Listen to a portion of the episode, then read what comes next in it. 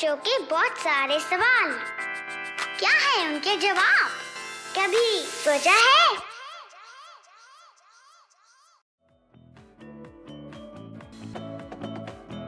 सर्दियों के मौसम में हमने अक्सर देखा है कि बड़ी से बड़ी झील आसानी से जम जाती है। जी हाँ उनके ऊपर बर्फ़ की इतनी मोटी सतह बन जाती है कि उसके ऊपर आप आसानी से ट्रक चला लेते हैं। तो ठीक इसी तरह, क्या समंदर का पानी भी जम जाता है? क्या आपने कभी इसके बारे में सोचा है? तो आइए, कभी सोचा है कि आज के एपिसोड में इसी बारे में जानते हैं? तो जवाब है नहीं। जी हाँ दोस्तों, समंदर का पानी इतनी आसानी से जमता नहीं है। अब इसके पीछे बहुत सी वजह हैं, जैसे कि पहला कारण है समंदर के पानी में मौजूद नमक।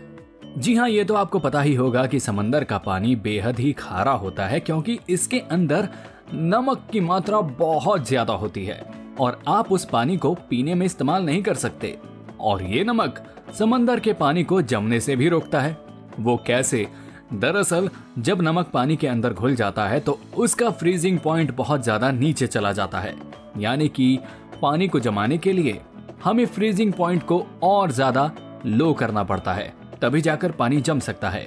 फॉर एग्ज़ाम्पल अगर पानी आपका ज़ीरो डिग्री पर जम रहा था तो वो माइनस टू पर जमेगा। और दूसरा कारण है समंदर की लहरें। जी हाँ ये तो आपको पता होगा कि हमारे ग्रेविटेशनल पुल और हमारे चाँद के चलते समंदर का पानी यहाँ वहाँ हिलता रहता है और समंदर में लगातार लहरें आती रहती हैं, जिस वजह से पानी के मॉलिक्यूल आपस में जुड़ नहीं पाते और जब वो जुड़ते नहीं हैं तो वो जल्दी से जमते भी नहीं हैं। तीसरा कारण है हाई वॉल्यूम जी हाँ समंदर का पानी इतना ज़्यादा है कि उसको जमाने में बहुत ज़्यादा वक्त लग जाता है। अब उदाहरण के लिए समझिए, अगर आपको एक चम्मच पानी जमाना है तो आप उसको फ्रीजर में रख दीजिए, वह जल्दी जम जाएगा। वहीं पर अगर आप एक ग्लास पानी को जमाएँगे तो उसमें थोड़ा सा वक्त लगेगा। इसी तरह से समंदर के हाई वॉल्यूम होने की वजह से पानी को जमने में वक्त लगता है। और चौथा कारण है अर्थ का इंटरनल हीटिंग जी हाँ अब ये तो आप जानते ही होंगे कि हम जैसे जैसे हम पृथ्वी की गहराइयों में जाना शुरू करते हैं तो वैसे वैसे थोड़ा टेम्परेचर बढ़ने लगता है। हालाँकि हम सनलाइट से दूर जा रहे होते हैं, लेकिन टेम्परेचर में राइज देखने को मिलता है। इसका कारण है कि पृथ्वी के पास खुद का एक इंटरनल हीटिंग सिस्टम भी है, जिसकी वजह से समंदर की गहराइयों का पानी भी गर्म रहता है, और समंदर का पानी जल्दी से जमता नहीं है। अब आप कहेंगे तो फिर ये इतने बड़े बड़े आइसबर्ग हमें समंदर के पानी के ऊपर कैसे देखने को मिलते हैं?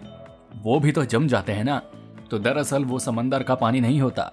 जी हाँ वो प्योर वाटर होता है जो बर्फबारी की वजह से आपस में जुड़ जाता है और कई सालों तक लगातार जुड़ने की वजह से एक बड़ी चट्टान में तब्दील हो जाता है और फिर वो टूटकर ग्रेविटी की मदद से बहते हुए समंदर में आ जाते हैं।